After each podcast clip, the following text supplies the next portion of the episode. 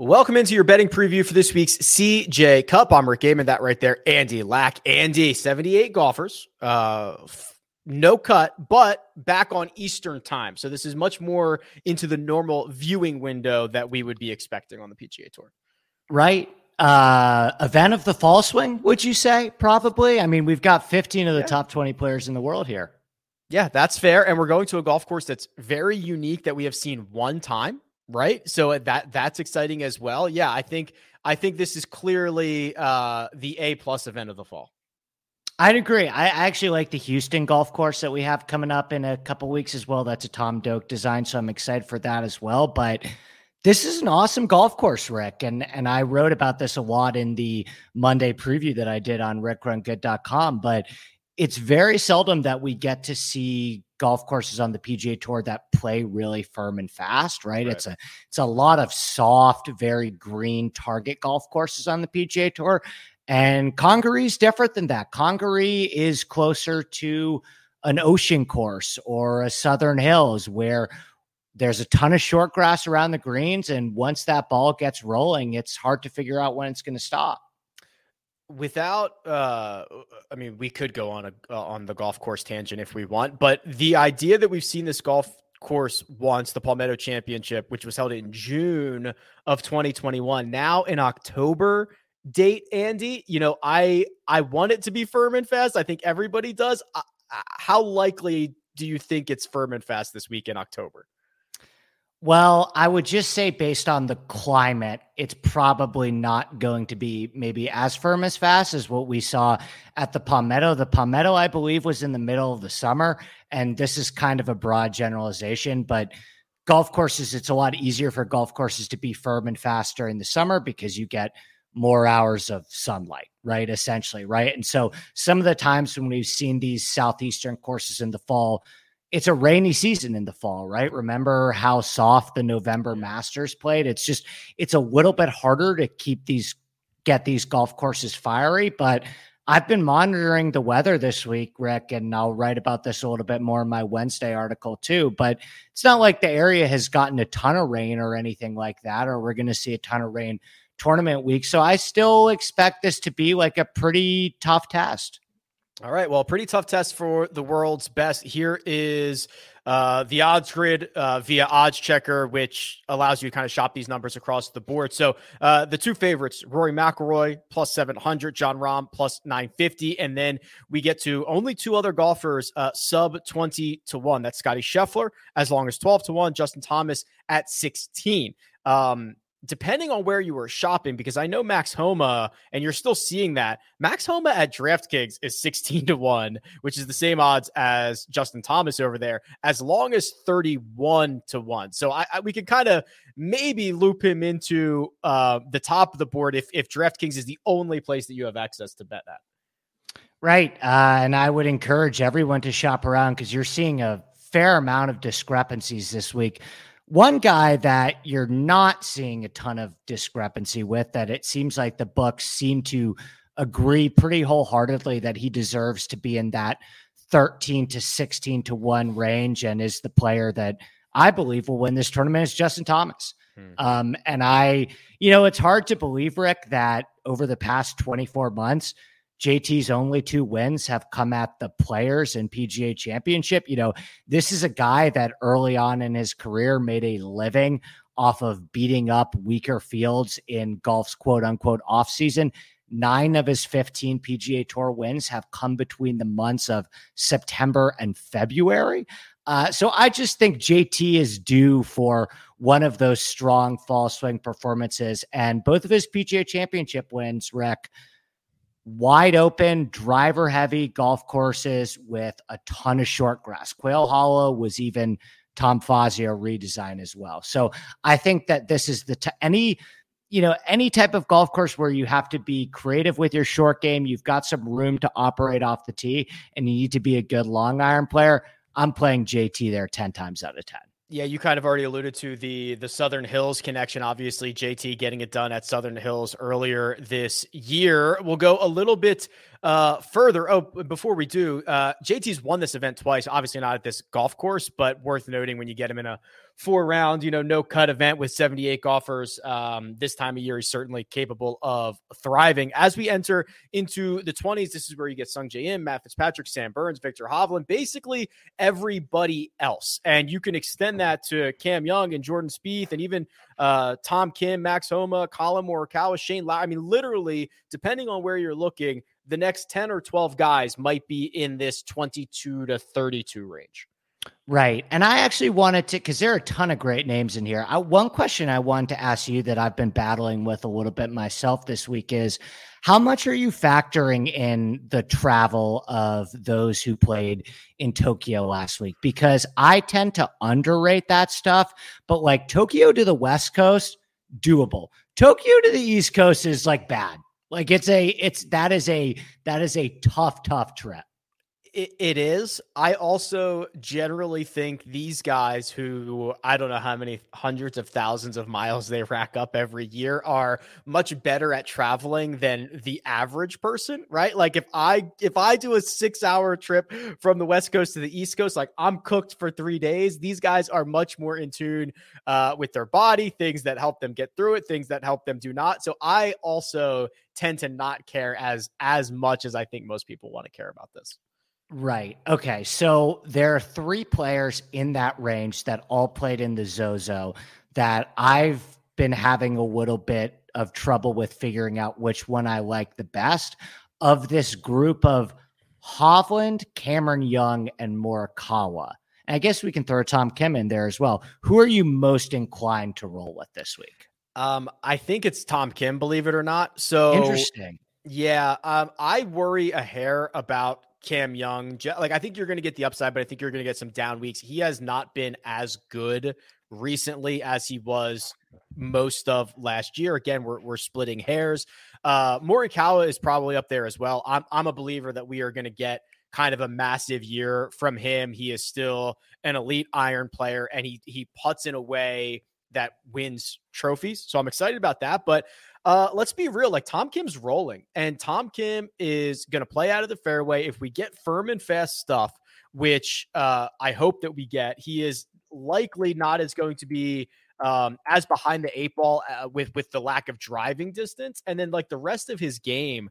it's unbelievable. You know, we don't have the numbers from the Zozo because they don't send the lasers or the cameras over there, but he is gaining basically a stroke or more per round on approach dating back to the 3M Open. His putter can get absolutely scorching. I mean, the, the guy is uh, so incredibly solid right now. And, and what we've also learned is guys kind of on heaters have been staying on heaters, Andy, right? Like they've just been right. living in the moment seemingly much more frequently as of late. So I I'm a I'm a really big believer in Tom Kim and I and I like the number here.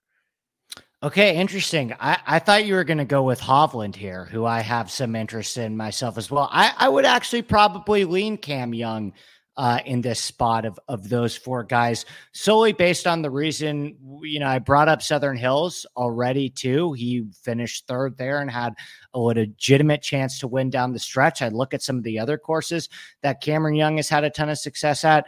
How about St. Andrews? That's another driver heavy course that gives you a ton of room to operate off the tee, has these big, giant, interesting, nuanced green complexes. But the fact that he is such a powerful driver and this is a driver heavy course uh, allows him to have just such a huge advantage on some of the second shots already, where he can carry a lot of these bunkers and put himself in positions where some of these green complexes, I believe, are going to be pretty tough to approach with long iron. So I, I really do think Cam Young has a built in advantage this week. And then Hovland, you know, Hovland of that group probably looked the best at the Zozo. You know, he just, he was never really able to get it going on Sunday in that final round. He rebounded a little bit on the back nine, but you know, another golf course that's interesting that I was thinking about a lot where Morikawa actually won and Hovland finished second was the concession. Remember that mm-hmm. WGC course that we saw about a year and a half ago, right? Or two years ago now, where you've got, again, wide open, expansive fairways, southeastern, slick Bermuda grass greens, these big, deep bunkers and interesting nuanced green complexes, ton of short grass everywhere. Hovland finished second there. So I, I would say for me, it's probably Young and Hovland that I prefer the most. That uh, next range where you get into the 30s with Shane Lowry and even to the 40s with Hideki and Aaron Wise and some of these other guys. Um, Tyrrell Hatton is here, Andy, and the reason I point him out is for a couple of reasons. He's got uh, you know, a handful of top tens in his last five starts. That's that's worldwide. Um, had a really ugly quad, made a couple of big numbers last week, but made a made a bunch of birdies as well. The one year of history that we have at Congaree Hatton finished runner up. It was a big T like six or seven way tie for second behind Garrick Higgo. How much are you giving credence to the guys that did indeed play this event and play it well last June?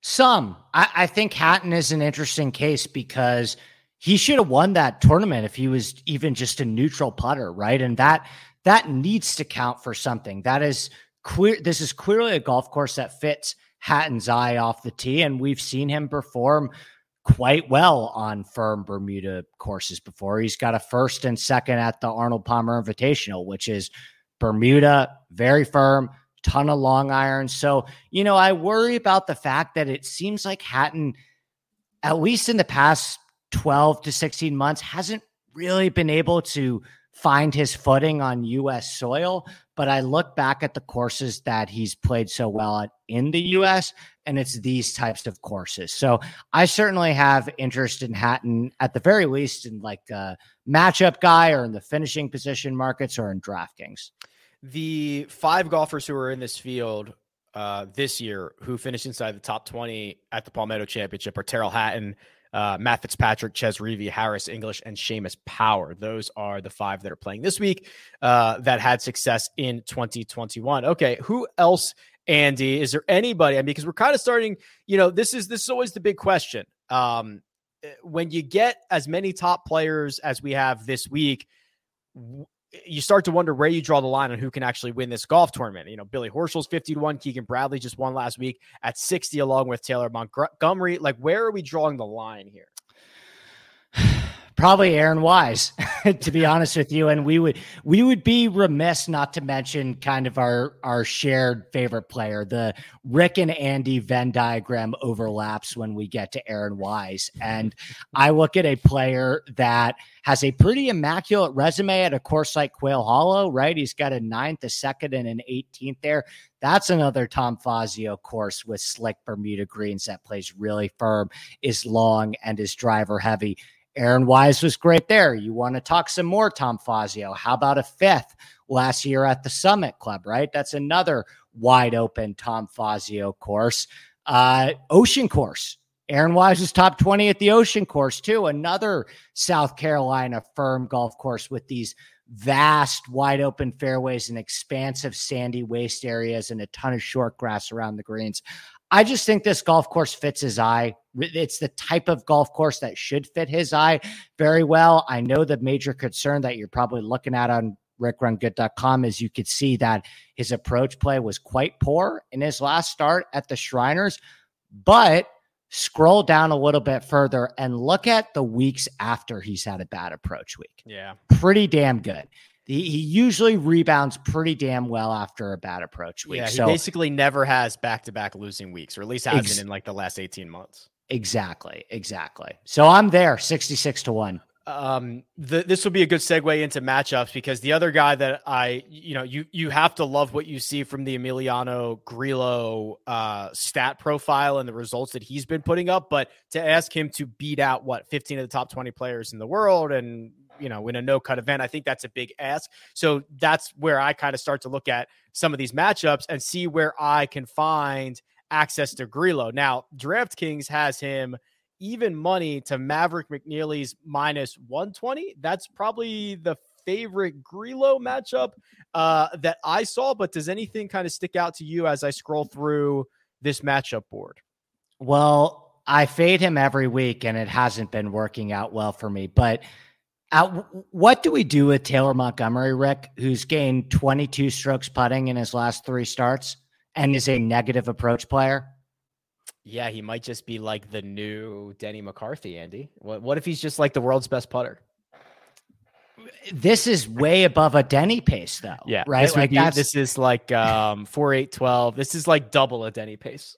I, would be curious to see if there's any golfer in the database who's gained over five strokes putting in four starts in a row. Seriously, I, would be I'd be surprised if somebody has done that before. Plus five in four straight. I'll look it up.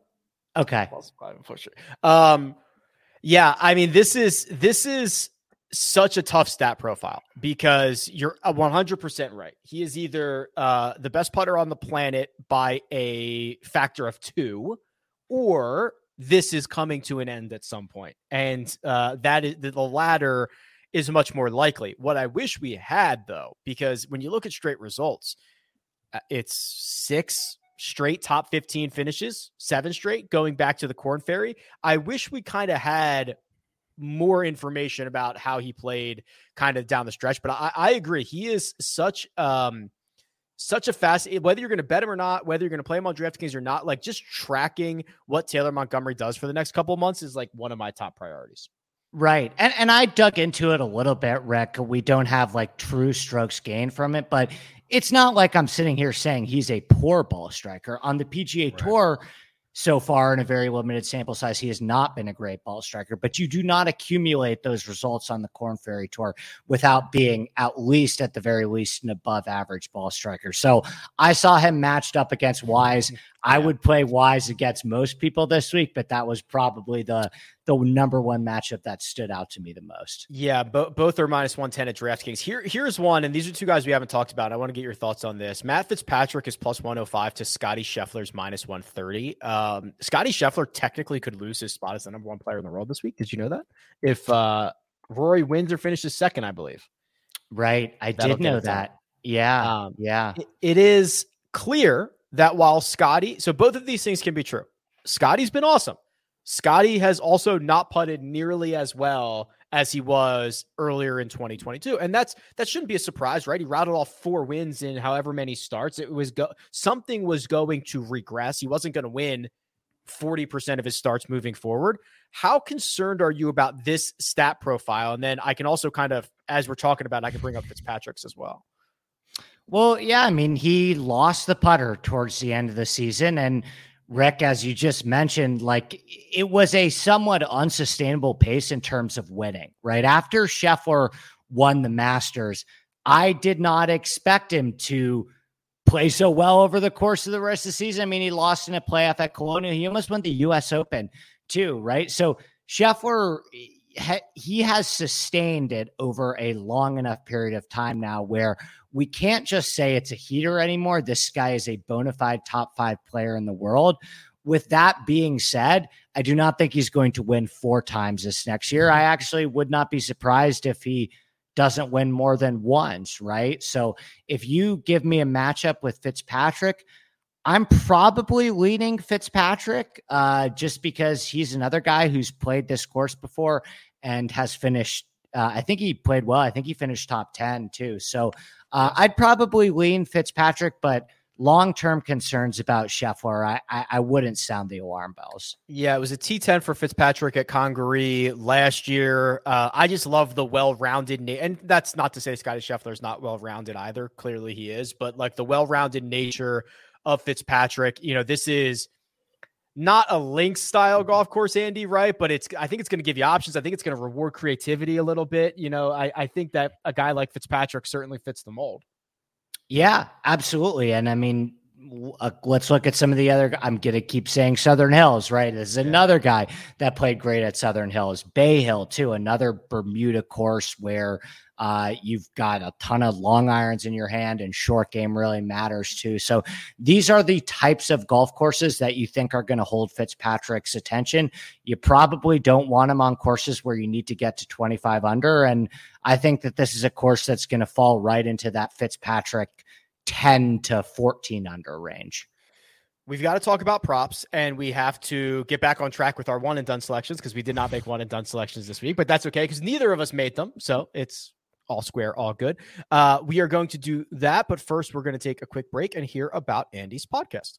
Andy Lack is one of the nerdiest golf guys that I know, and I mean that as an absolute compliment. His knowledge of course architecture allows him to create some of the most actionable course previews available, and he offers up pure expertise on his own podcast, the Inside Golf Podcast. Twice a week, he offers course breakdowns, DFS, and betting strategy for every PGA Tour event, and he expands the universe by bringing on entertaining and knowledgeable guests who can offer a different viewpoint of the game that we love. Follow Inside Golf Pod on Twitter and download Inside Golf wherever you download podcasts.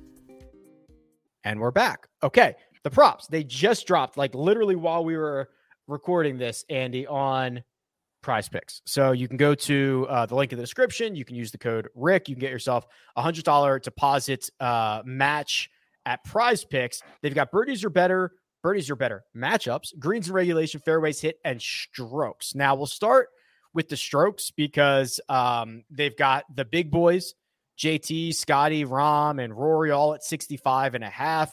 The highest available props appear to be Gary Woodland's 69 uh, but you can get some mm. guys at 68, 68 and a half.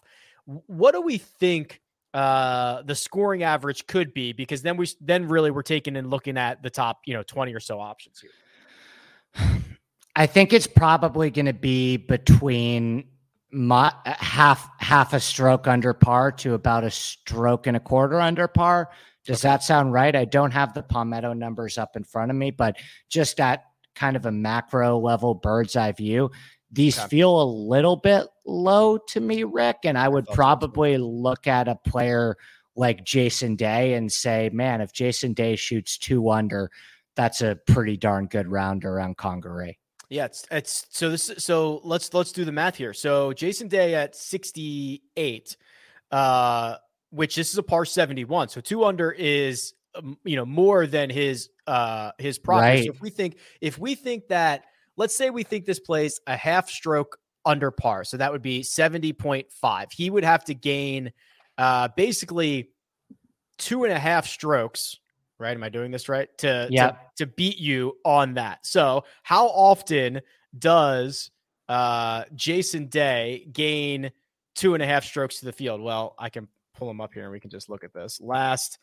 100 rounds, um, he gains two or more 31% of the time and three or more 19% of the time. So that is that's a that's a pretty sizable ask for Jason Day. And even if you go shorter term instead of 100 rounds, I bet you yeah, it's not I mean his plus 3 is better, but his plus 2 is basically the same. So this is that's a pretty sizable ask for Jason Day in his current form to gain two and a half strokes on the field. Right. And I mean, that's an excellent way of looking at it, too. I love that tool that you have there where you can, it's basically like an upside measuring stick, right? right? Like you're basically seeing, okay, what is this guy's ceiling? What is this guy's floor? Which I think could be really helpful in prize picks. So, yeah, I would think just kind of at a macro level, Rick, they feel a touch low to me with the par 71. So I would probably look to pick on guys like Jason Day, and there are there are a few others in there. Keegan coming off a win, maybe, but um, yeah, I'd probably go if we're talking strokes. I'd probably go overs, Rick. Yeah, so Jason Day, Keegan Bradley, both at 68 for round one. Um, just kind of macro, how do we feel about Ricky here? Because he's 68 and a half. So you get the hook if you wanted to go under this. Are you a buyer in what Ricky's been doing kind of now back with uh, back with Butch? He's got a new voice on the bag. We're seeing uh, at least a, a lot better play in his last couple of starts. I am. Tentatively, yes. Um, it seems still like it's been a little bit of a flip floppy thing with Ricky so far, right? Like he finishes six at the Fortinet, and then everybody hops on him for the Shriners, and he misses the cut, and then everybody hops back off, and he almost wins the Zozo. Uh, I'm curious to see. You know, he we, he didn't actually Rick get the price increase that I was kind of expecting. I think he's pretty reasonably priced in DraftKings and in the betting markets. Um, so he's a guy that I definitely do have some interest in, but I would probably need to say that I need to see it over a little bit larger of a sample size and against some stronger competition before I make this guy a mainstay on my betting card every week. Uh, worth noting, if we loop this conversation back to another Fazio that you mentioned earlier, Summit Club, that is, uh, yeah. which was this event last year, is where Ricky held the 54 hole lead, battled with Rory McIlroy down the stretch. Rory eventually nabbed him, but maybe this is a, a chance for him to have two good starts in a row instead of doing the flip flop opportunity. Right. I believe he's won at Quail too. I could be wrong about that, but I think he's won at Quail Hollow. Uh yeah, he has. That was in let's see. 2013. Wow. 2012. Wow. Okay. Yeah. I, I would I would have been like, oh, that was like definitely 2016 or definitely 2017. I forgot Ricky's been around. Ricky's making his 300th career start this week. Justin Thomas making his 200th. And it's like jarring to me to think that Ricky is actually like old, like, you know what I mean? Like, I always think Ricky's still 19 years old. Rick, did you know that in 2014, Ricky finished top five in all four majors? Yeah. Isn't that crazy? crazy? Yeah, I don't, that, like a, feat, that a feat that very few people have been able to accomplish ever, ever yeah. in the his in the history of golf. Right? I mean, you look at even somebody like Rory and Zalatoris, who felt like they were in the mix at every single major this year, and they're still not finishing top five at all four of them. So, anyway, it's good to see him playing well again. Um, I, I think golf is in a better spot when Ricky's playing well.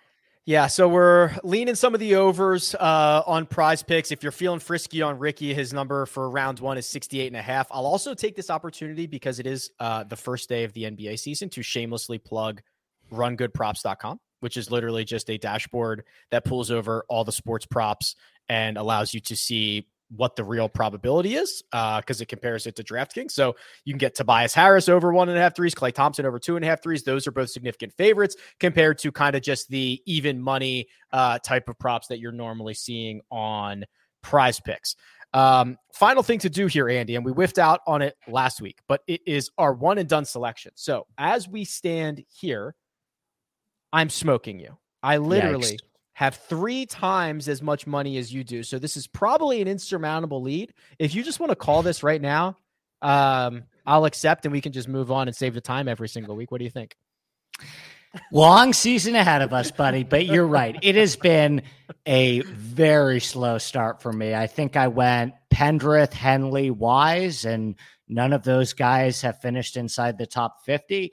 Um, so yeah, it's a rough start, but we're looking to get back on the wagon again this week. For those who are only listening, uh, I'm obviously being facetious. I have a hundred thousand dollars in three events, and Andy has thirty three thousand. So uh, literally, like a T thirty would probably close the gap. Uh, maybe even maybe even worse than that uh, this week at a at, at a CJ Cup. So um, a lot of options, right? You've got a lot of great players, but that always uh, kind of creates a situation where you're like, ah, should I save them? Uh, I think the the the the winner share is going to be, I think it's 1.98, so it's pretty significant. Like, what are we doing, or what are some reasonable options for one and done this week? You know, I think that you're probably not going to want to play a big, big gun right? Like I think if you're if you're thinking about rolling out Rory or JT or Rahm or Scheffler, I would exercise a little bit of caution because you know you want to have some of those guys at your disposal for the majors. Mm-hmm. With that being said, I feel pretty damn comfortable rolling out a Hovland here or a mm. Cameron Young or Sam Burns. I mean, this purse is big enough where I believe that those types of players are justified. Just to segue into who I'm going to go with this week, I'm going to roll with Shane Lowry. I think this is an okay spot to utilize Shane Lowry here.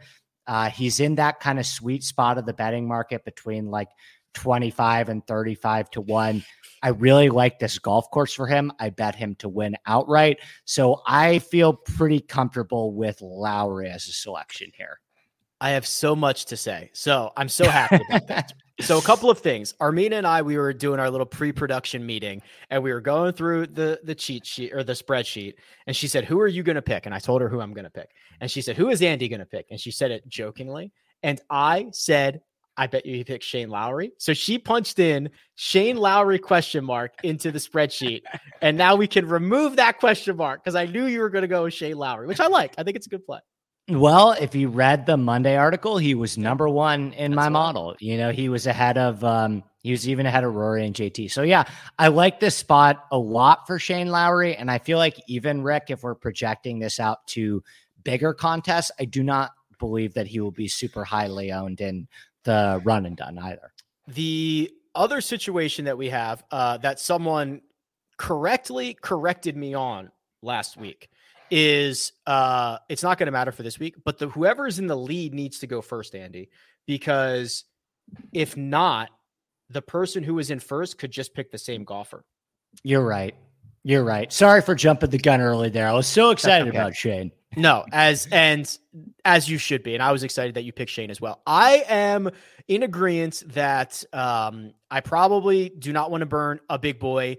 I think that there are some guys, even like who are a little bit further down the board, like a Jordan Spieth, who like just get me Spieth in Texas or get me Spieth at Augusta or get me Spieth at an Open. Like I got a lot of opportunities for Jordan Spieth down the stretch, even though I I, I do like the way he sets up for this. Um, I kind of narrowed it down to two. Uh, Matt Fitzpatrick, who I just I just love the well-rounded nature you kind of alluded to. If this thing is 10 to 14 under par, awesome. Uh, but the golfer that I've selected, which is a little bit of a reach for me uh, is Tyrrell Hatton. And I just, with the one year of history, the 11 strokes ball striking, the low key, better recent form than I think it uh, actually appears. I, I'm going with I'm going with Tyrrell here, and I don't Love. and I don't think I need to save him for anything.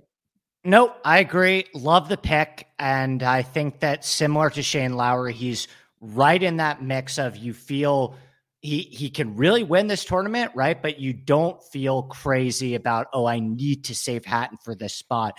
Last question before we get out of here. I'm always curious about what you think. Who do you think is like the shock one and done option this week? Like who who is yeah, who is the guy question. that leads ownership in one and done? So I will tell you that I think I think that uh, it's harder to tell this week than most because of the fact that we don't have like a ton of great course history, right? And uh, we have so many golfers in the field. So uh, I don't think there's going to be a guy who's like 25% owned or something like that.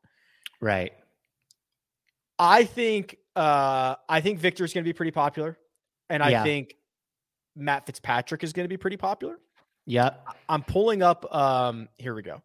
So as of right now, and again, anybody can go see this on OfficeFootballPool.com there is not a single golfer site wide who is being selected over 10%, which yeah. is like very, very rare. So the top five are Viktor at 9.3, Fitz at 7.9, Sung Jae at 6.5, and then both Max Homa and Rory McIlroy at 5.1. But to not see any golfer over 10% right now is, I think, a testament to the depth of the field and the lack of course history. Right. Okay. Interesting. Yeah, I was going to say Sung Jae and Sam Burns would be my guesses for two options that turn out yeah. to be very popular, but that doesn't surprise me at all that no guy is clearing 10%. There's there's no real way to go wrong in this field. Sam Burns at 4.6%. He's the eighth uh, highest owned at the moment, but that is only 3% less than the guy in second. So like it's literally just super packed and super tight. Right. And listen, if you feel really strongly about Rory McIlroy this week, who has absolutely dominated Fazio courses, yeah. won at the Summit Club, won twice at Quail Hollow, won at the Ocean Course too. And Rory wins this event. And what does the winner get this week? One one nine eight one one point nine eight, I think. 198. Okay. So what is, and you're thinking to yourself, would I take the 198 or would I want to save him for one of the majors? It's like I'd take the 1.98 10 yeah, times. because the only position that he beats you at a major is by winning. If he finishes second at a major, right. 1.98 is better. Right. And he has probably a much higher chance of winning this event than he does, we'll say the US Open, right? Probably. I mean, almost certainly, right? I mean, just yeah. just the size of field, the 12 guys at the bottom that are not going to contend. You're going to get all the same guys at the U.S. Open, plus maybe Dustin Johnson and Cam Smith, and Cam right? Smith like, and Xander like, and Cantlay too. Yeah. yeah. yeah. So right, actually, I've, or maybe I'll just play Rory McIlroy in the one and done. right. It's not. It's not a. It's not a bad move, honestly.